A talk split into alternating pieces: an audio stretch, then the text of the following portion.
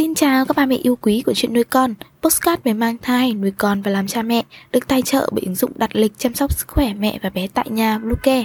Mình là Ngân. Hôm nay trong chuyên mục về trẻ sơ sinh và trẻ nhỏ, chúng ta sẽ cùng nhau đi tìm hiểu về việc trẻ mấy tháng biết ngồi và những điều mẹ cần lưu ý. Chúng mình sẽ quay trở lại ngay sau đây. Ba mẹ tại ngày app Bluecare để đặt lịch tắm bé, điều dưỡng vú em, chăm sóc trẻ sơ sinh, xét nghiệm và điều trị vàng da cho bé tại nhà, nhắc và đặt lịch tiêm chủng. Ngoài ra, Bluecare còn cung cấp các dịch vụ xét nghiệm níp lấy mẫu tại nhà, massage mẹ bầu, chăm sóc mẹ sau sinh, thông tắc tia sữa, hút sữa và rất nhiều dịch vụ y tế tại nhà khác. Truy cập website bluecare.vn hoặc hotline 24 trên 7 098 576 8181 để được tư vấn cụ thể các mẹ nhé.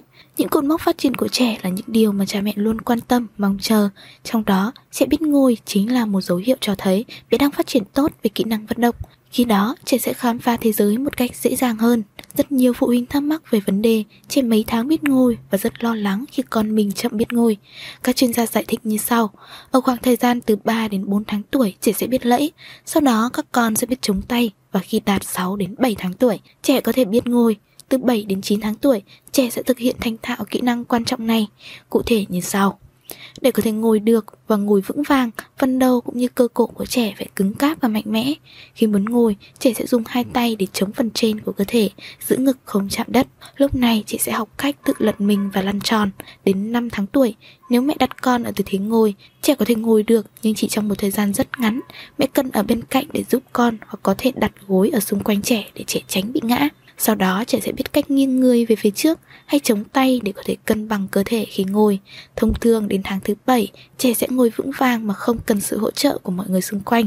Lúc này trẻ có thể dùng tay để lấy đồ vật mà bé thích và khám phá mọi thứ xung quanh một cách chủ động.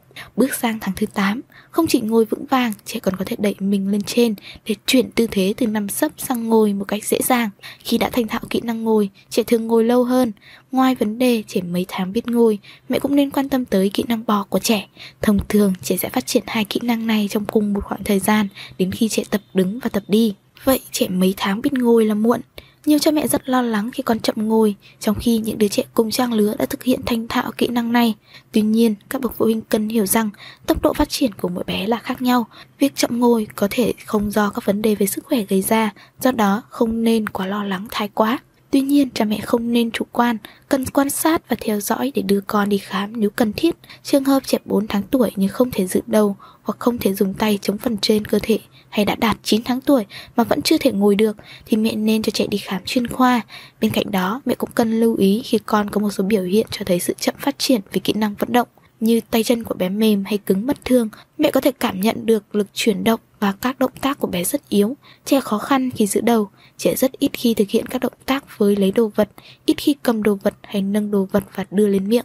Về lưu ý khi tập ngồi cho trẻ, kỹ năng ngồi của trẻ được phát triển theo tự nhiên, nhưng để thành thạo kỹ năng này, trẻ cần tập luyện thường xuyên. Cha mẹ có thể tham khảo một số hướng dẫn sau đây để giúp trẻ ngồi vững nhanh chóng.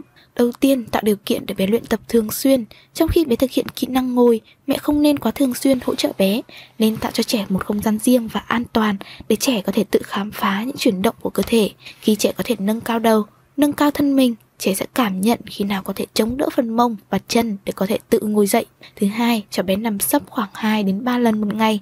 Đây là yếu tố rất quan trọng để giúp bé có thể tập ngồi, lăn tròn và tập bò. Thời gian nằm sấp chính là lúc trẻ rèn luyện và tăng cường cơ cổ và tập ngồi nhanh chóng, dễ dàng hơn. Trong trường hợp trẻ không thích nằm sấp, mẹ có thể tập cho trẻ nằm sấp khoảng vài phút mỗi ngày. Để kích thích trẻ ngồi và vươn người, mẹ nên để một số loại đồ chơi xung quanh trẻ, không nên quá nóng vội về vấn đề trẻ mấy tháng biết ngồi, vì trẻ chỉ có thể tự luyện tập khi đã sẵn sàng. Nếu đặt trẻ ở tư thế ngồi quá sớm và quá lâu, có thể ảnh hưởng đến nhiều kỹ năng khác. Tốt nhất nên cho trẻ tập ngồi khi con đã cứng cáp. Mẹ cũng có thể đặt trẻ vào lòng để giúp con tập ngồi dễ dàng hơn, nhưng lưu ý không để phần lưng của trẻ bị cong vẹo. Khi giúp con tập ngồi, mẹ có thể cùng bé nghe nhạc, đọc sách cho bé nghe hoặc cùng con chơi các trò chơi vận động. Nếu cảm thấy bé đã ngồi vững, mẹ nên đặt bé ngồi một mình hoặc cũng có thể đặt gối hay đệm xung quanh phòng khi bé bị ngã. Khi cho trẻ tập ngồi, mẹ cũng nên đảm bảo không gian an toàn cho con, không nên tập ngồi ở gần ổ cắm điện, nơi để giáo kéo những đồ vật có thể gây hại cho trẻ, không nên để đồ vật quá nhỏ ở xung quanh con. Cũng không nên để con phụ thuộc vào các sản phẩm hỗ trợ tập ngồi, hãy để con nỗ lực và tập ngồi một cách tự nhiên.